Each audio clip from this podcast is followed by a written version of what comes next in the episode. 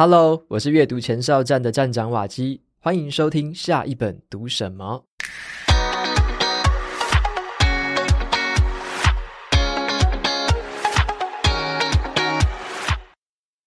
今天我要跟大家分享的是一本非常引人注目的新书，叫做《晶片战争》。那这本书呢，很深入了探讨了美国和苏联在冷战时期的晶片战争，以及现在啊。跟中国之间的这个晶片冲突，那更重要的是呢，台湾在这场战争当中所扮演的角色。那今天的说书就会跟大家介绍这个晶片战争背后的来龙去脉。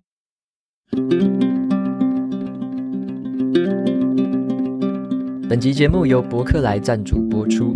半导体是现在商业、科技、国安的这个关键资源。而台湾的半导体产业更是受到地缘政治的影响，进而影响了台湾还有半导体的这个未来发展。各国纷纷投资半导体供应链，强权争霸，谁上谁下呢？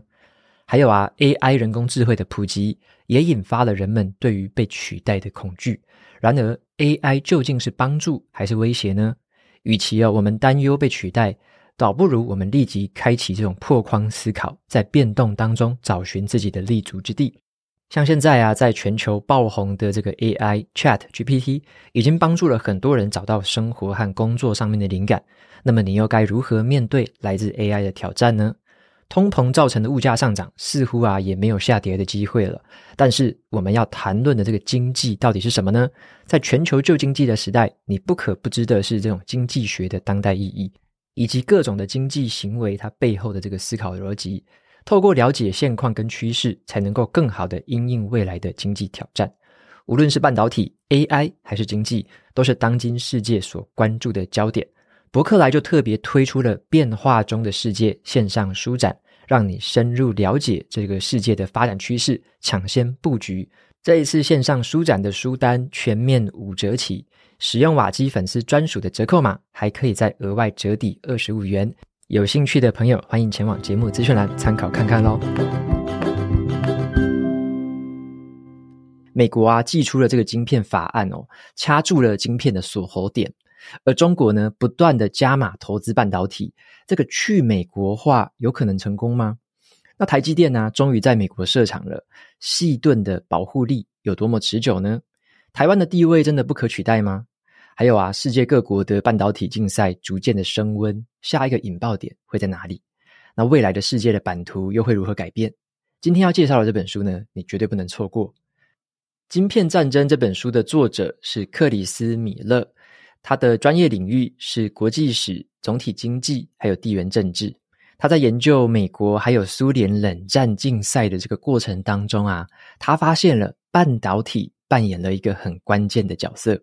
因此呢，他就决定以晶片为主题，展开了庞大的研究。他采访了上百位的晶片业的相关人士，抽丝剥茧了大量的参考文献，完成了这本横跨了历史、国家还有产业的史诗级著作。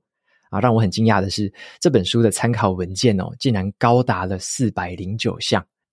这本书啊，他想要传达的核心观点是，作者他认为，晶片不只是决定了上个世纪冷战的结局，它也即将决定这个世纪美国跟中途冲突的这个终点。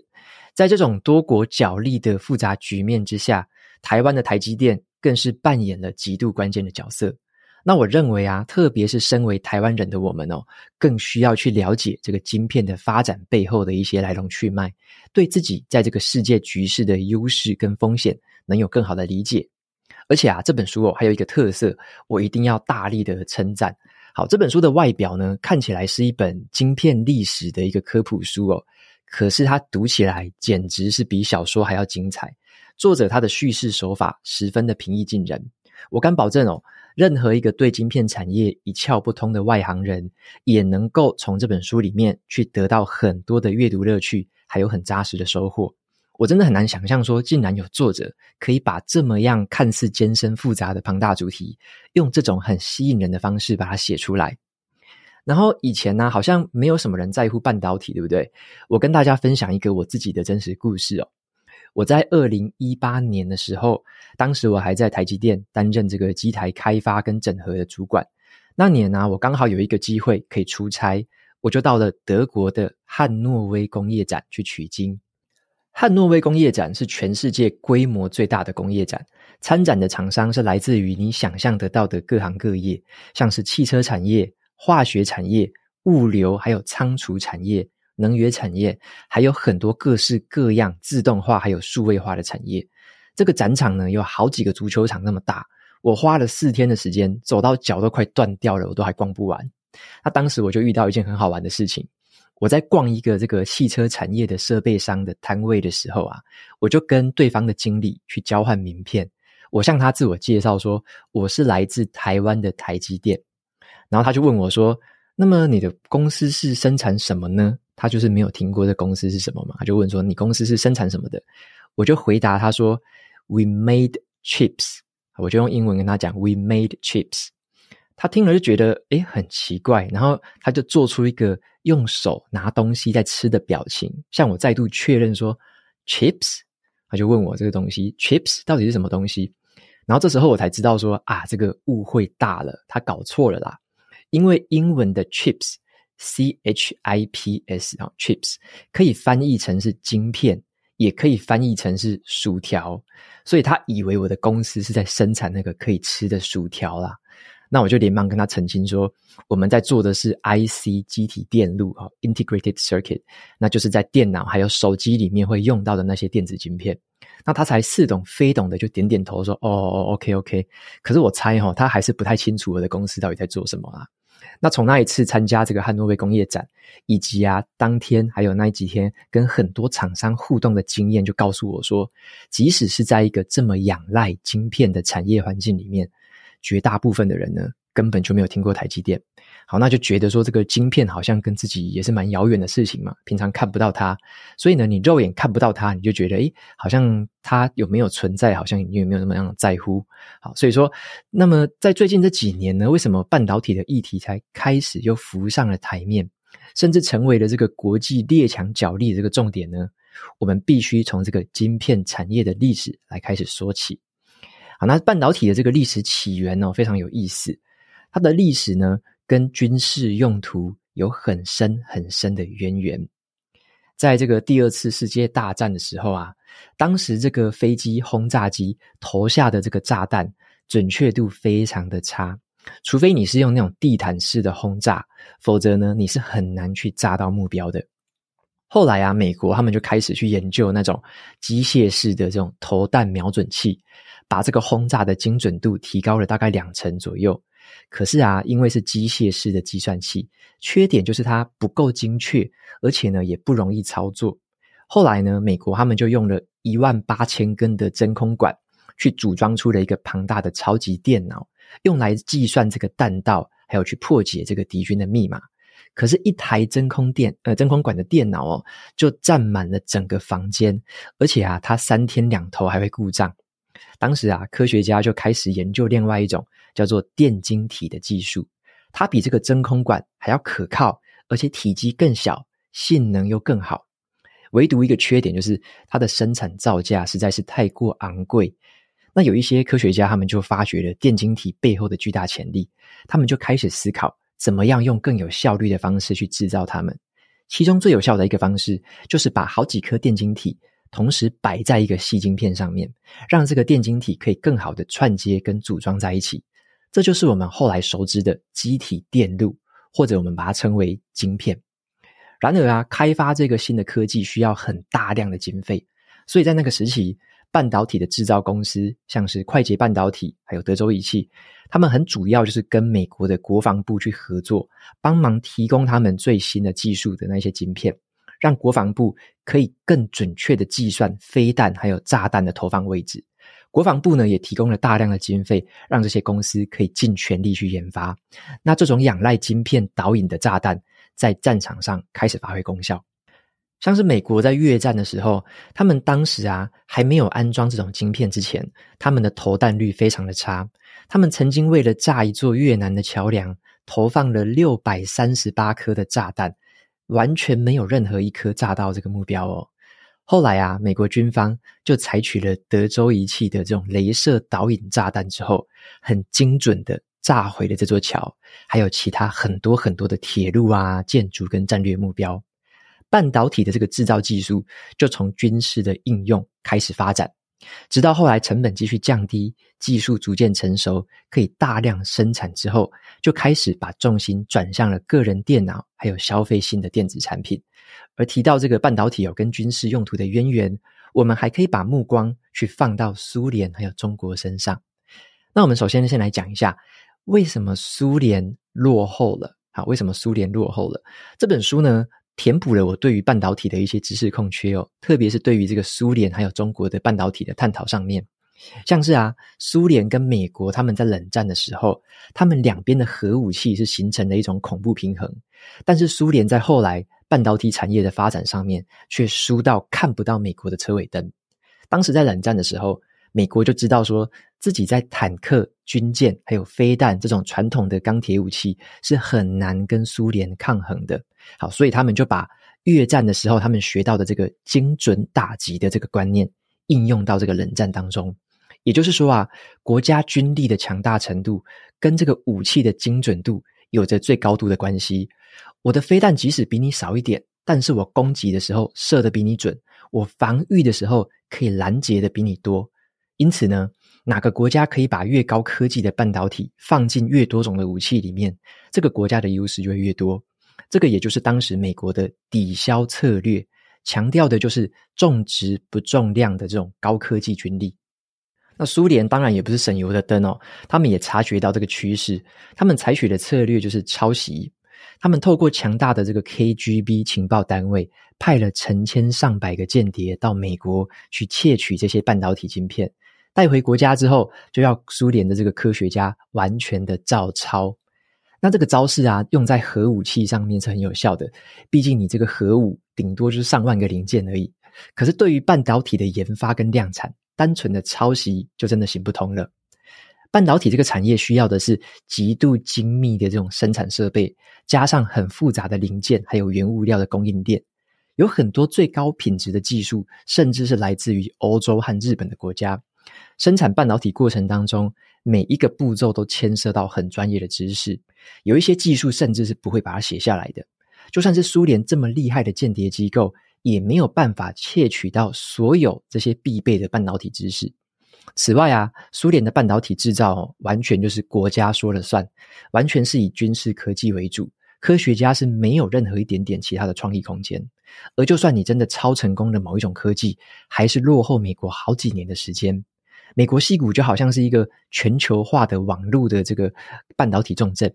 而苏联就好像只是美国矽谷的一个分公司在抄东西罢了。所以呢，美国对抗苏联的这个抵消策略就渐渐的奏效，赢在的就是这个半导体晶片跟军事武器的深度整合。那接下来我们来看一下这个东南亚还有东亚地区半导体为什么会崛起啊？为什么会成为后来这个半导体生产的重地？首先是日本。他们虽然不是这个半导体理论的发源国家啦，但是呢，他们在生产跟销售方面特别有一套。当时第二次世界大战结束的时候，美国它一方面是为了经济利益，向日本提供了大量的援助，还有技术转移。那第二方面，它为了阻止这个共产主义的扩张，所以呢，他们在半导体生产就采取一种授权的策略，他们授权给日本制造，再从中去抽取这个权利金回来。那最知名的日本公司索尼，他们的公司创办人盛田昭夫，他就拥有一个很敏锐的商业嗅觉，透过生产一些很廉价的收音机、电视还有音响系统，开始用这种消费性的电子产品打入全世界的市场。只是后来啊，这个日本半导体的发展真是太好了，美国就开始有一些歪脑筋。所以接下来我们谈一下韩国哦，像是最知名的三星半导体的事业，是从 DRAM 半导体开始起步的。DRAM 指的就是那种动态随机存取的记忆体，用来储存电脑正在运作的这个程式跟数据。那美国啊，他们戏骨一开始对于这个南韩有一点点的顾忌，可是后来他们宁可跟南韩的合作，因为他们可以让南韩去跟日本削价竞争，就是因为敌人的敌人就是我的朋友嘛。所以呢，日本跟南韩的半导体就此展开了激烈的竞争。那再接着是台湾哦，最经典的这个案例就是台积电的诞生。在这个台湾呢，有一位被称为是台湾的科技教父的李国鼎先生，他在一九六零年代的时候就已经说服张忠谋，让这个德州仪器在台湾可以建厂，所以台湾从六零年代开始就进入了半导体的产业。但后来啊，在一九八零年代的时候，他又再次邀请了张忠谋来台湾创立台积电。那张忠谋他在德州仪器啊，他有一个很好的经验哦，他就是。可以把这个大量量产的这个良率给大幅的提升。当时在业界，他得到了很高的威望，而且呢，在业界也享有很高的名气。他后来就说服了这个荷兰的半导体公司飞利浦对台积电进行投资，飞利浦就授权这个生产技术跟智慧财产权给台积电，而且台积电也聘请了大量的留美的半导体人才，后来就打造出了这家顶尖的半导体公司。那么，其他在东南亚的国家啊，像是新加坡、马来西亚，还有后来居上的中国，都在半导体的制造还有组装投入了大量的资源，成为了这个世界半导体的生产重地。根据书中引用的一个数据显示哦，对于全世界来说，在东亚生产的这个半导体的比率，记忆体晶片就占了百分之九十，逻辑晶片就占了百分之七十五，是一个超级高的比例。那由于这个军事啊、科技，还有工业，以及大多数的这个区域民生用品的这些设备跟装置，都会用到半导体。只要这片区域发生动荡的话，对于全世界的影响将是难以想象的灾难。那接下来呢，我们来看一下后来居上的中国，在半导体上面呢，中国他们的失落跟崛起到底发生了什么事情？这本书呢，也就解答了我心中的两个问题啦。为什么中国到了一九九零年代左右才开始发展半导体？那之前他们到底都在干嘛？还有，直到了最近，中国呢，为什么被美国就是重重的限制？美国为什么要下这么重的重手去限制中国发展半导体？那我们先把时间回到一九六零年代，当时的美国和全世界各国都在发展半导体的同时，中国到底在做什么呢？当时的中国是毛泽东掌权，他们就展开了文化大革命，把大量的知识分子和这个技术劳工往农村里面送，要他们去接受社会主义的再教育。而南韩还有台湾跟其他东南亚地区的国家，则是把农民拉出农村，让他们进入半导体制造工厂，做这些薪资更好的工作。所以啊，虽然当时中国是口口声声说所有的人都需要制作半导体，可是实际上他们做的事情呢，跟其他国家是背道而驰的。其他国家的农民是拼命的往工厂挤，中国则是把稍微有一点点聪明才智的人全部都往农田去送。那一直要到了一九八零年代的末期，中国的华为公司才正式创立。但是啊，这个时候呢，他们已经别无选择了，他们只能仰赖外国的晶片还有生产设备。简单来说啊，中国的半导体产业呢，是站在外国的科技基础上面来发展的，而这是一把双面刃。往好的方面来看，中国它凭借着大量的人口红利，还有政府政策的补助，他们的半导体产业开始高速发展。但是往坏的一面看哦，一旦这些外国的科技基础被禁止使用的时候，那就好像是你的喉咙被掐住一样，是非常的难受。那直到近期啊，中国这个公司的这个科技发展，还有它的经济规模，已经直逼欧美强国了，甚至在一些领域开始领先。这个让美国就意识到一件事情哦，有点不安。当时他们对抗苏联的时候采取的抵这个军事抵消策略，会不会反而被中国拿来对付自己呢？所以呢，半导体就成为了中美冲突的这个关键。综合了很多考量之后，美国他选择对中国寄出了晶片法案，还有各种的制裁的这种禁止令，对中国的半导体造成了这个巨大的冲击。然而啊，中国却没有反击的能力。这个就是前面所提到的。中国半导体的发展就是站在外国科技的基础上面，美国就是看准了这一点，半导体能够起到一个锁喉的功用。举个例子来说好了，像苹果的 iPhone 手机上面，它的背面刻了一段文字，叫做“加州制造，中国组装”。这个很容易让人产生误会啊，因为 iPhone 里面最关键的处理器只能够在台湾生产，世界上除了台积电这家公司之外，没有一家公司拥有这个制造美国所需要的晶片的技术还有产能，所以呢，制造半导体的这个技术啊，需要非常非常高精密的生产这个跟检测的设备。以及啊各种辅助晶片可以设计的电脑软体，而这些技术都掌握在美国还有其他同盟国家的身上。这些关键技术就是半导体的锁喉点，英文叫做 chip choke。只要呢缺乏了任何一项，任何公司都没有办法去量产最高科技的晶片。就像是最精密的 EUV 极紫外光微影设备来说好了，这个关键的技术就掌握在荷兰、美国跟德国的手上。这个 EUV 极紫外光的技术啊，它是累积了三十年的研发，而且投入了数百亿美元的资金，集结了来自全球最顶尖的制造工艺。像我们半导体圈内人哦，都会笑称这个 EUV 极紫外光就很像是外星人的科技。这台设备的精密程度真的是超出我们任何人的想象。那这本书针对这个技术也做了很多很精彩又浅显易懂的说明，像是啊，你要引导这个 EUV 极紫外光的这个准确度，就好像是你要去击中月球表面上面的一颗高尔夫球一样的精准。我认为呢，这个部分就非常值得一读。那也呼应到前面所说的这个锁喉点，美国它就禁止 EUV 设备被卖到中国。这就直接断了中国他想要量产高科技晶片的这个路，再加上各种对于软体、硬体跟供应链技术的这个限制禁令，等于在很多个锁喉点上面同时去下手，让中国真的是十分的难受。那最后呢，我们来说一下这个《晶片战争》这本书，让我读完之后真的是大呼过瘾。作者他真的是很详细的去介绍了半导体这个七十年前都还不存在的产业哦。反而决定了现在我们今天世界的模样。从玩具到汽车，从微波炉到飞弹，从手机到股市，我们的生活真的是离不开晶片。大国之间的这个角力也脱离不了晶片的竞争。那这本书就带给我很多的收获。从我以前呢、啊，在汉诺威工业展感觉说这个半导体好像没有人在乎的那个时候，到现在半导体的这个议题浮上了国际的台面。这本书真的让我充分的了解到了这个半导体这个产业发展的一些历史原因，还有各个国家之间对于半导体的爱恨情仇，还有啊，在这个半导体发展的过程当中，是如何决定了各个国家之间这个势力的此消彼长。那么这本书呢，除了业内人士读起来会感到热血沸腾之外哦，我认为啊，圈外人读起来也会得到很深刻的震撼跟启发。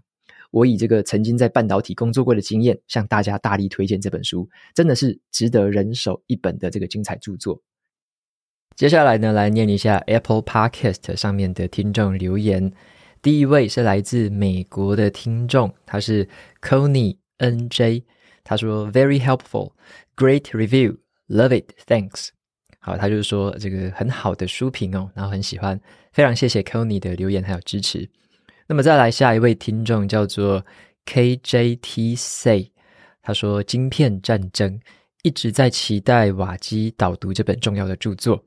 OK，那不知道是不是巧合哈，或者是大家最近都在想要看这一本，所以今天的节目呢，刚好就是介绍《晶片战争》这本书。好，那也蛮推荐给大家的，有兴趣可以找来读读看。